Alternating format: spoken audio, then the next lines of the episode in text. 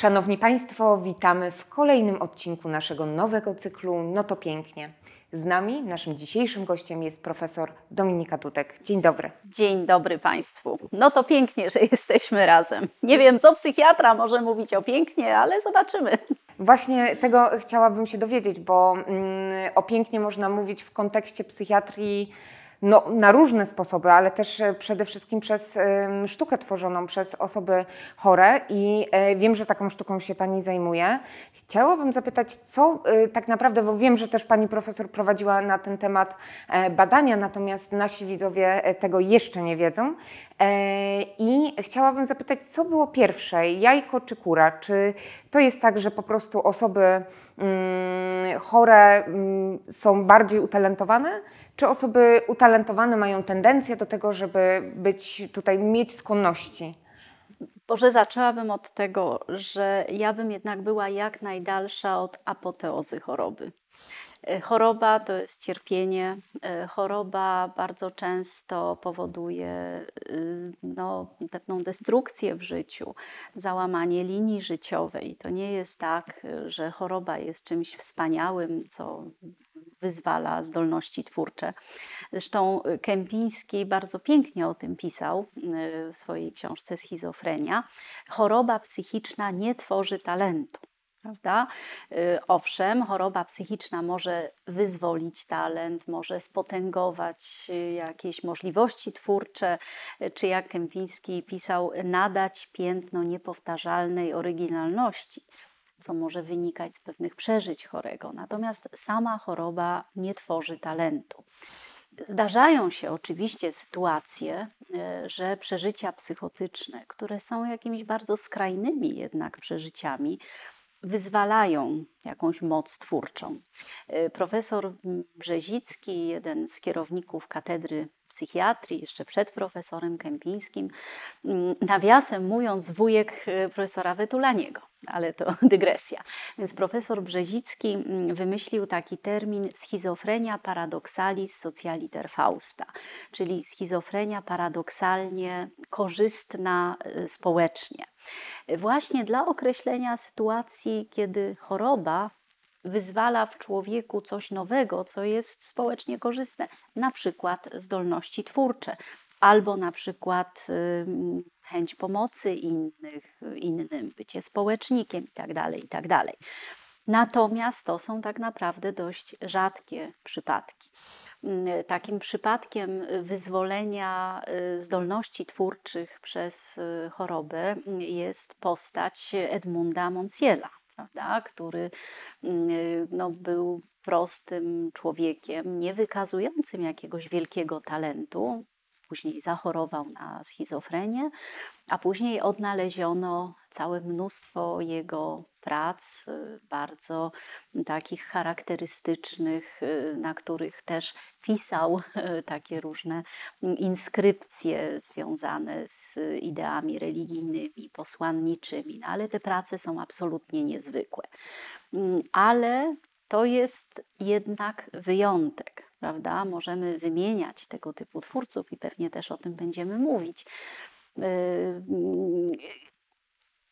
Ale przede wszystkim trzeba pamiętać, że choroba to jest cierpienie, to jest y, stan, który wymaga leczenia i zdecydowana większość naszych pacjentów to są ludzie jak każdy z nas. Jedni jakieś tam zdolności mają, inni nie mają, ale to są zwyczajni, przeciętni ludzie, których dotknęła kwestia choroby. Więc to jest ta jedna strona medalu. Natomiast druga strona medalu jest taka, że rzeczywiście e, wśród wybitnych twórców, jeżeli się analizuje ich biografię, to rzeczywiście stwierdzono częstą, częstsze występowanie e, pewnego rodzaju stanów psychicznych czy zaburzeń psychicznych. I tutaj już starożytni, zawsze zaczynamy, prawda, już starożytni coś tam, zaczynamy zawsze od Arystotelesa. W swoim dziele Problemata mm, zauważył, że wśród takich no, wybitnych postaci, mm, twórczych postaci jego czasów, wśród takich osób jest nadreprezentacja tego, co nazywał melancholią, Właściwie to, co on opisywał jako melancholia, bardziej by odpowiadało mm, y, naszemu pojęciu zaburzeń dwubiegunowych. No więc gdzieś już Arystoteles zauważał ten związek dwubiegunowości mm, z talentem y, twórczym.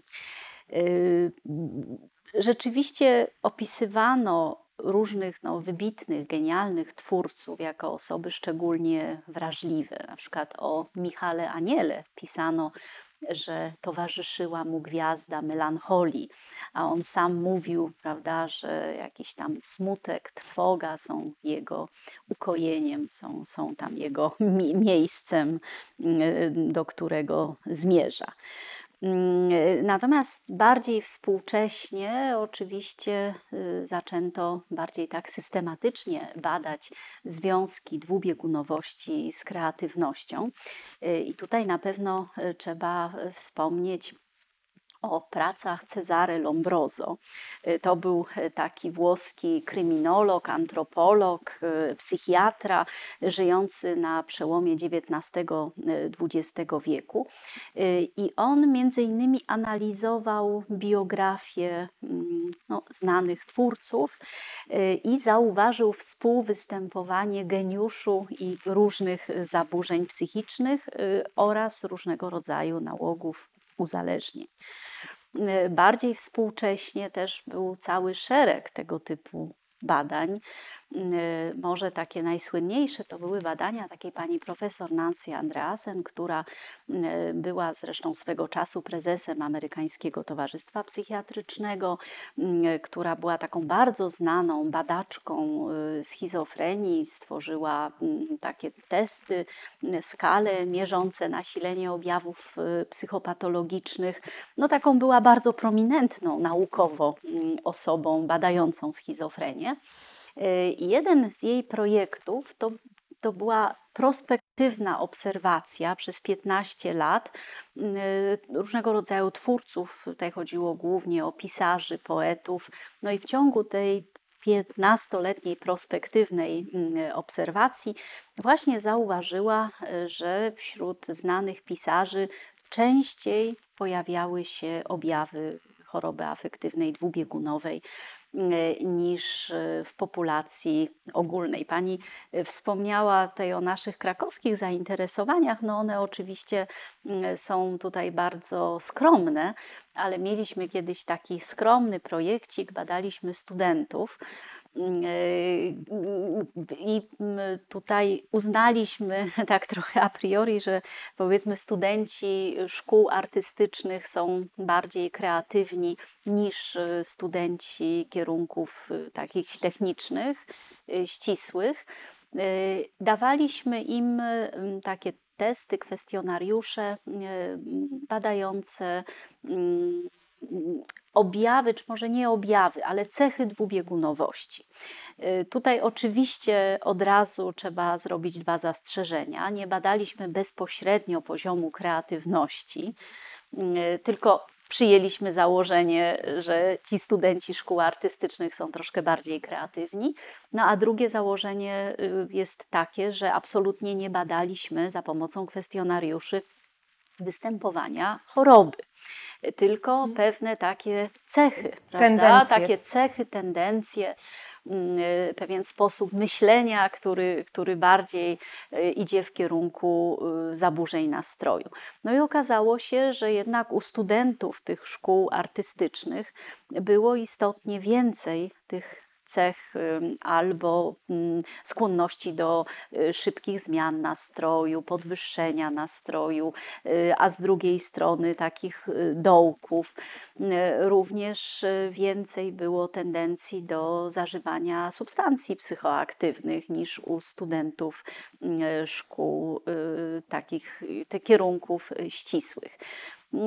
No więc oczywiście to jakieś tam, to jakieś tam bardzo e, skromne badania. Mm, też studenci szkół artystycznych częściej przyznawali się do tego, że korzystali e, z pomocy psychologa czy korzystali z pomocy psychiatry. E, trochę się rozgadałam, ale jeszcze raz chciałam wrócić do tego, od czego zaczęłam, mm, żeby ta nasza rozmowa nie była jednak Taką apoteozą, pochwałą, pochwałą tego, choroby. Warto, bo wtedy się jest y, Tak, bardziej bo utalentowanym. wtedy się jest bardziej utalentowanym, bo, bo to tak nie jest. Jednak niestety mm, u większości przypadków choroba hamuje tak naprawdę siły twórcze. Zresztą jeżeli na przykład czytamy wypowiedzi mm, niektórych wielkich twórców, którzy chorowali, y, to widać, że na przykład pewien poziom cierpienia, pewien poziom na przykład depresji zwiększa tę wrażliwość, ale jeśli zostanie jakaś czerwona linia przekroczona, to dochodzi do destrukcji. To wtedy y, w, takim, w takich jakichś głębokich stanach y, rozpaczy albo psychozy, y, to, to tacy ciężko chorzy ludzie już nie są w stanie y, tworzyć.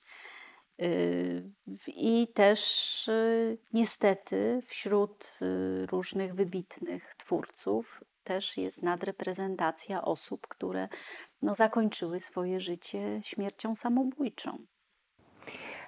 Rozumiem. Na pewno w takim razie y, będzie nam ta myśl przyświecać przez y, całość naszej rozmowy. Wspomnieliśmy o artystach, którzy są w jakiś sposób diagnozowani a posteriori. I teraz chciałabym Panią Profesor zapytać, słyszałam o badaniach Junga, który diagnozował Van Gogha. Pani Profesor sama wspomniała o przykładach, że mm, badane były biogramy takich wielkich artystów. Tak. Natomiast zastanawiam się, mm, jak z Pani perspektywy, profesjonalisty, kogoś, kto zajmuje się pacjentami na co dzień, czy to jest dobra metoda diagnozy, czy to jest metoda diagnozy? O ile biogram y, czy dziennik trochę tro, bardziej uzasadnia, to na przykład patrząc na sam obraz, mm, jak to chyba miał e, w zwyczaju robić Jung i patrzeć na po prostu kształty, no nie wiem, czy można faktycznie y, Ja uznać jestem to za też bardzo tutaj, ja tutaj jestem bardzo ostrożna. Może jestem konserwatystką, jeśli chodzi o, o psychiatrię i metody diagnostyczne w psychiatrii. Ale diagnoza w psychiatrii opiera się na osobistym zbadaniu pacjenta. To badanie to polega na rozmowie, zebraniu dokładnego wywiadu, w którym to wywiadzie też pytamy o różnego rodzaju objawy, które pacjentowi towarzyszą albo nie towarzyszą, a równocześnie rozmawiając z tym pacjentem prowadzimy obserwację tego pacjenta, czyli nie tylko co mówi, ale w jaki sposób mówi, jak się zachowuje, jak wygląda, jaką ma mimikę, jak się porusza mm, i tak dalej, i tak dalej. Jeżeli to jest możliwe, to uzupełniamy taki wywiad od wywiadu z osobami bliskimi, z opiekunami pacjenta. Podkreślam, jeżeli to jest możliwe, bo nie zawsze y, ci, y, ci, ci bliscy są dostępni, albo nie zawsze pacjent wyraża zgodę na rozmowę z bliskimi i wtedy oczywiście to trzeba uszanować. No i to jest metoda badania. Czasem możemy dodatkowo posłużyć się jakimiś skalami, mm, które badają nasilenie objawów, ale też zawsze podkreślam, że na podstawie skal nie stawiamy rozpoznania. Y, A zatem, tym bardziej ja bym się nie ośmieliła postawić rozpoznania y, na podstawie y, obserwowanego Obrazu. obrazu. Stawianie diagnozy na podstawie mm, samej twórczości no raczej nie byłoby uzasadnione. To, co można na przykład zobaczyć u artystów, u których wiemy, że cierpieli z powodu depresji, to można zobaczyć pewne okresy y, mm, twórczości, kiedy ta twórczość jest taka bardziej y, pogodna, a kiedy ta twórczość y, robi się jakaś taka niezwykle ciemna, mroczna. Mm, Zdaje się, G- Goya miał taki okres takich ciemnych, mrocznych obrazów i to korelowało, zdaje się, po śmierci matki miał taki epizod depresyjny. Mm, Więc to oczywiście można zobaczyć. Y, Natomiast y, tak jak y, ktoś pokazałby psychiatrze obraz i proszę powiedzieć, czy ta osoba, która namalowała poczytalna, jest czy nie? poczytalna, czy niepoczytalna, czy jest chora psychicznie, a może tutaj jest kolorowo, to może jest w manii. Nie, nie, to absolutnie, absolutnie tutaj uważam, że, że to nie ma większego sensu. Przewinął się przez naszą rozmowę cały katalog tak naprawdę e, zaburzeń psychicznych, ale szczególnie wyróżniają się chyba dwa, tak, takie mam wrażenie, czyli schizofrenia i choroba dwubiegunowa afektywna. Dlaczego te dwie choroby są skorelowane? Czy jest coś w nich innego, że one są skorelowane z twórczością? Och, myślę, że tak. Schizofrenia to w ogóle fascynowała e, ludzkość od zarania dziejów, dlatego że pacjenci ze schizofrenią mm, e, mają no, całe bogactwo różnych przeżyć e, psychotycznych, mogą halucynować najczęściej słuchowo, ale mogą się zdarzyć też halucynacje wzrokowe. Żyją w swoim urojeniowym świecie, który często jest bardzo daleki od, od naszej realności. Więc myślę, że schizofrenia od wiek wieków fascynowała, powodowała lęk, bo uważano, że te zachowania chorego mogą być nieprzewidywalne. Bano się gwałtowności zachowań, bano się pewnej dziwaczności tych zachowań. I myślę, że ta fascynacja też e, przeniosła się na fascynację twórczością prawda, tych, tych pacjentów. Zaczęto znajdować takie perełki artystyczne. Chyba taką najbardziej sztandarową postacią, jeżeli chodzi o twórczość osób chorujących e, na schizofrenię, e, był taki szwajcarski chłop Adolf Wolfi, który no, to był bardzo taki prosty człowiek, y, najmłodszy y, z bodajże siedmiorga rodzeństwa, z jakiejś bardzo prostej rodziny, tam kamieniarza i praczki. Ten ojciec zresztą był alkoholikiem, y, który porzucił rodzinę. Matka zmarła, gdy Wolfi miał 9 lat. On się tam błąkał po różnych miejscach. Y, też w pewnym momencie dopuścił się jakiejś przemocy, jakiegoś ataku na, na, na młodą dziewczynę y, i został y, umieszczony w szpitalu psychiatrycznym. Miał później rozpoznanie schizofrenii, no i sobie żył w tym szpitalu psychiatrycznym. W pierwszych latach choroby był bardzo psychotyczny, agresywny. Natomiast później takie objawy ostrej psychozy y, zaczęły powoli ustępować. Natomiast on oddał się twórczości y, i tworzył no, bardzo wspaniałe dzieła, wspaniałe rysunki, y, które później, które później mm, zostały odkryte przez jego psychiatrę Waltera Morgentalera. Mm, y, więc to jest taki przykład y, tej twórczości osoby z ciężką chorobą y, psychiczną. Ale to jest tak, że taka osoba, zastanawiam się nad percepcją tak naprawdę, czyli osoba, która cierpi na schizofrenię, otwiera oczy i ten świat jest. I, tak, nie, nie odpowiem na to pytanie, bo to, bo to muszę, muszę posłużyć się ulubionym stwierdzeniem psychiatrów. To zależy to zależy. Y, każdy pacjent jest inny, każdy człowiek ma inną percepcję. Schizofrenia, schizofrenii nierówna. Y, w schizofrenii mamy różne wymiary objawów. Mamy wymiar objawów wytwórczych, y, kiedy człowiek może żywo halucynować. Wtedy no, może percepować świat przez pryzmat swoich halucynacji. Prawda? Na przykład to, co na obrazach Monsiela widać, to takie nieruchome, wpatrzone oczy. Właśnie Często oczy. zresztą te, te płótna są wypełnione takimi oczami. To mogą być jakieś przerażające twarze, to mogą być y, takie złudzenia, że twarz osoby, na którą pacjent patrzy, się jakoś zmienia w przerażający sposób. Najczęstsze są, tak jak wspomniałam, halucynacje słuchowe, prawda? więc to mogą być różne głosy, które każą coś robić pacjentowi, albo które komentują to, co pacjent robi, albo które ze sobą rozmawiają na temat pacjenta. Mm, najczęściej niestety są bardzo takie nieprzyjemne w treści dla, dla chorego. Ale też y, mamy inne wymiary schizofrenii wymiar poznawczy, kiedy po prostu pacjent ma zaburzenia funkcji poznawczych, prawda? Gorzej mu się koncentruje, gorzej mu się myśli, gorzej się zapamiętuje, mm, y, ma trudności z procesami decyzyjnymi. No i mamy y, wymiar y, bardzo trudny do leczenia, który właściwie stanowi największy problem. Mamy wymiar tak zwanych objawów negatywnych. Czyli, Czyli to jest ta mania prześladowcza nie, nie, taka troszkę? Nie. nie, to zupełnie nie. W ogóle mania prześladowcza to jest y, błędne pojęcie. Złe, złe określenie. Źle mhm. określ złe określenie. Y, mania to jest w chorobie dwubiegunowej, okay. to jest mhm. ten drugi biegun z podwyższonym napędem, nastrojem. A prześladowcze są najczęściej urojenia i to są Ach, objawy okay. wytwórcze. Mhm.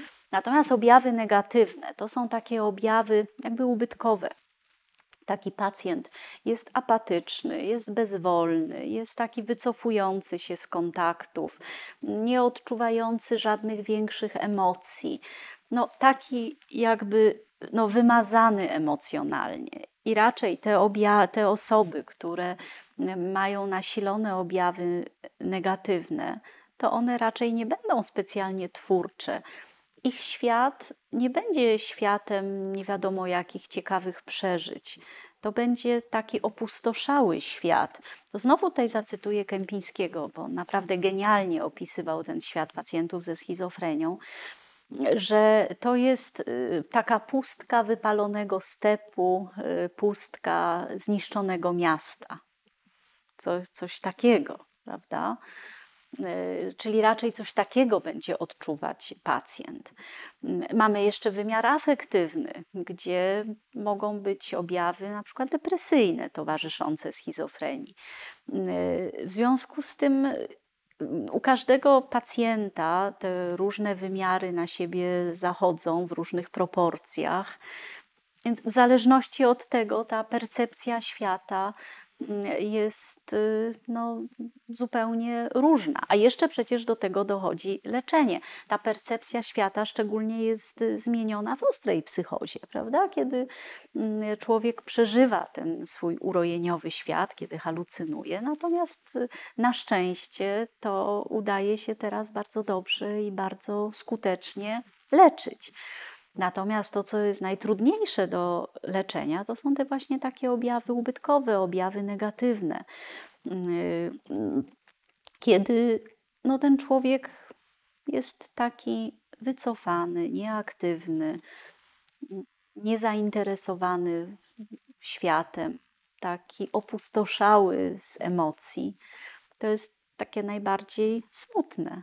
Nie ma motywacji, to nie tak, że mu się nie chce, bo jest leniwy, tylko nie ma motywacji, bo nie może, bo tak jego mózg funkcjonuje, prawda? Y, I tutaj z kolei to znowu jest trochę odmienny wątek naszej rozmowy, ale myślę, że dość istotny, jeśli chodzi o psychiatrię. Y, tutaj z kolei y, poza leczeniem farmakologicznym, które jest mniej skuteczne niż w przypadku objawów wytwórczych, robi się różne rzeczy, żeby tego pacjenta trochę wyciągać do świata. Tutaj mamy różne techniki psychoterapeutyczne, rehabilitacje, ale w, w, ramach prawda, tych różnych działań, które można zrobić z pacjentem, jest też terapia sztuką, prawda, czyli arteterapia. Y, może być muzykoterapia, y, te, terapia za pomocą teatru, i też stricte terapia za pomocą na przykład malowania pewnych obrazów. E, pani profesor, wspomnieliśmy, e, wspomniałyśmy już w rozmowie o Monsielu, a zanim przejdę do tego głównego pojęcia, pod którym e, to kryje się cała ta sztuka, chciałabym zapytać o takie cechy charakterystyczne. Ja swoim bardzo laickim okiem wydaje mi się, że to, co mi w pracach Wulfiego i to, co w pracach Monsiela szczególnie przykuło moją uwagę, to jest pewne takie. Mm, zapełnienie całej kartki. tak. To znaczy potrzeba, żeby w każdym elemencie był jakiś yy, inny jeszcze element. Tak, ja oczywiście się Dodatkowo. tutaj nie potrafię wypowiedzieć z punktu widzenia historyka sztuki. To oni na pewno y, potrafią to opisać y, w bardziej fachowy sposób. Natomiast rzeczywiście to malarstwo pacjentów chorych na schizofrenię y, charakteryzuje się takim pełnym, znaczy takim zapełnieniem kartki od brzegu do brzegu. Pojawiają się różne słowne Słowne, inskrypcje. i- jak u prawda? Marii Wnęk na E, przykład. tak. Objawienia E, pisane. Tak jest, ale też u. Monsiela Mhm. też. e, Jakieś tam religijne przesłania. Pojawia się taka powtarzalność pewnych elementów, jak na przykład kartka zapełniona no, pewnym kształtem geometrycznym, albo właśnie jakimiś oczami, albo wąsatymi twarzami, tak jak właśnie u Monsiela. Mm, jeszcze takie- Pojawiają się różne symbole, y, pojawiają się różne takie mm, no, barokowe formy. Mm, Tak, to, to jest I taka drobiazgowość jeszcze, tak. tak. zwróciłam uwagę, ale akurat właśnie nie we wszystkich przykładach, ale że to są takie naprawdę drobne elementy, że jest przy, przykuwanie wagi do takiej drobnostkowości tych, e, tych rzeczy. Często też pojawiają się motywy religijne, prawda, w tym w malarstwie pacjenta. To już rozumiem, że po mm, II wojnie światowej zauważył de Buffet, który Tak, y, właściwie... w- odwiedził kolegę w szpitalu psychiatrycznym i tam Tak, zobaczył, ale że zobaczył ludzie... ten jego, tą jego kolekcję, znaczy mm, taką najsłynniejszą kolekcją to była kolekcja stworzona y, przez y, historyka sztuki, który właściwie stał się psychiatrą, a mianowicie Prinzhorna, Hansa y, y, Prinzhorna. Ta kolekcja z Heidelbergu, tak jak już mówiłam, inny psychiatra odkrył malarstwo Adolfa Wolfiego, no i tym się zachwycił Debuffet i on ym, ukuł ten termin art brut. I już po II wojnie światowej, bo chyba w 1948 roku mm, y, powstała w Paryżu mm, taka, mm, powstało takie towarzystwo y, tej Art Brut i potem ta Art Brut stała się taka bardzo modna, prawda? Y, Natomiast no bo ona dotyczyła nie tylko osób chorych psychicznie, ale też takich prostych, niewykształconych y, osób, samouków, które tworzyły. Y, No i też y, no tutaj chyba polskim takim najbardziej znanym przedstawicielem tej Art Brut to Nikifor. Nik- Nikifor, prawda? prawda? Natomiast pewnie o, o cechach odróżniających Art Brut od takiego, takiej sztuki bardziej profesjonalnej, no to tutaj pewnie bardziej historycy sztuki mogą na ten temat mówić. Tak, bo wydaje mi się, że to jest jeden z takich nurtów, w którym musimy tą biografię jednak faktycznie Tak. wziąć bardzo mocno pod uwagę, nie tylko e, ze względu na mm, wrażenia artystyczne. Nawiasem mówiąc, mm, w Polsce też mamy bardzo ciekawe kolekcje prac y, pacjentów psychiatrycznych. Y, Taką arteterapią zajmowała się pani doktor Maria Pałuba, która y, dyrektorowała tworką przez jakiś czas y, w Kobierzynie. Jest taka bardzo piękna kolekcja y, różnych prac I pacjentów ona faktycznie jest do zobaczenia jak, y, tak w ten sposób, czy ona jest gdzieś po prostu skolekcjonowana, zmagazynowana? Nie sądzę, żeby tam było, nie, chyba tam nie ma takiego otwartego otwarte, mhm, mhm. muzeum. Te, pewnie są Szkoda. eksponaty gdzieś tam pożyczane od czasu do czasu. Yy, Myślę, Ale od czasu do czasu dialog odbywają się, do e. Od czasu do czasu odbywają się jakieś wystawy. Zresztą ym, w ramach y, no, takich struktur, które jakoś tam są powiązane z katedrą psychiatrii, y, ym, też działa miodowa, działa taka galeria miodowa, gdzie w ramach warsztatów terapii zajęciowej pacjenci mają też y, arteterapię. Jest taka y, pani Małgorzata Bundzewicz, malarka, artystka, y, która też ogromnie dużo serca wkłada w, no, w zajmowanie się pracą artystyczną naszych pacjentów.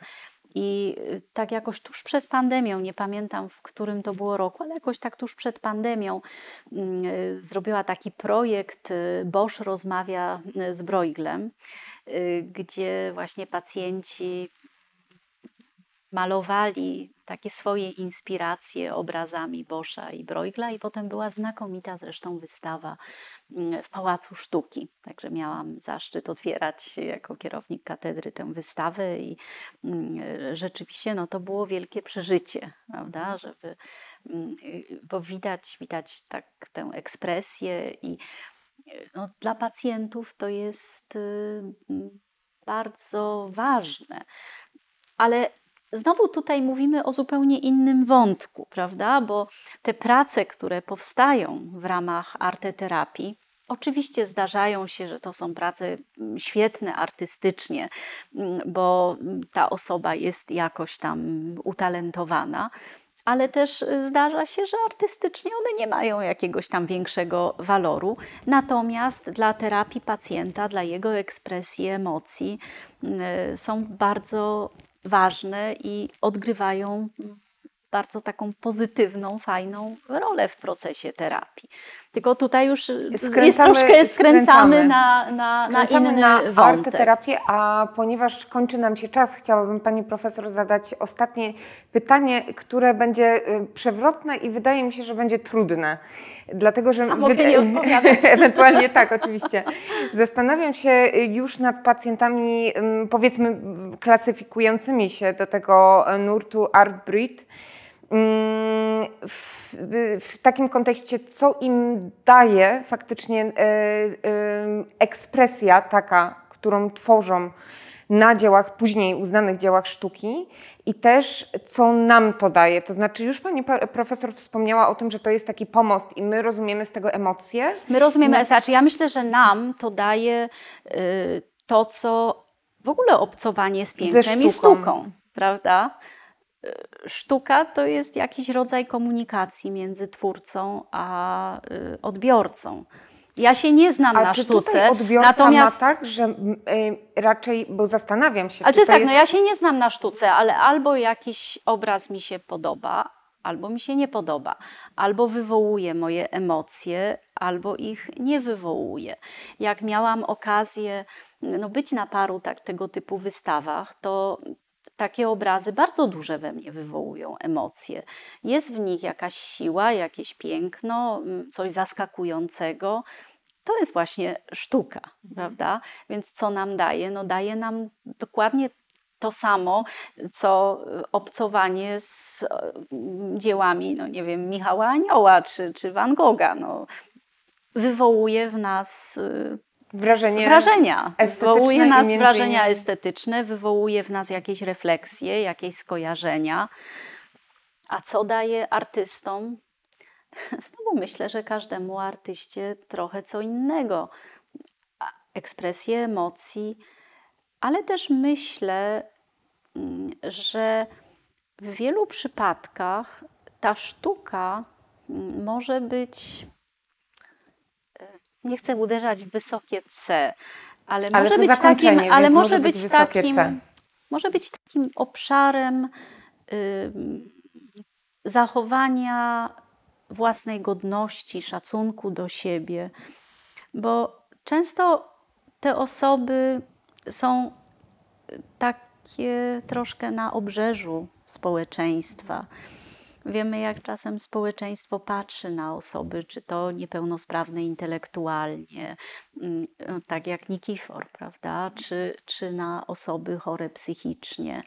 Mm, jednak niestety społeczeństwo, gdzie każdy musi być piękny, bogaty, zdrowy i tak dalej, patrzy trochę z góry i, i tak z takim y, pobłażaniem. Y, co najwyżej toleruje, prawda? Natomiast jeżeli się okazuje, że takie osoby są w stanie tworzyć coś naprawdę pięknego, co, co nam, dla nas jest darem, prawda?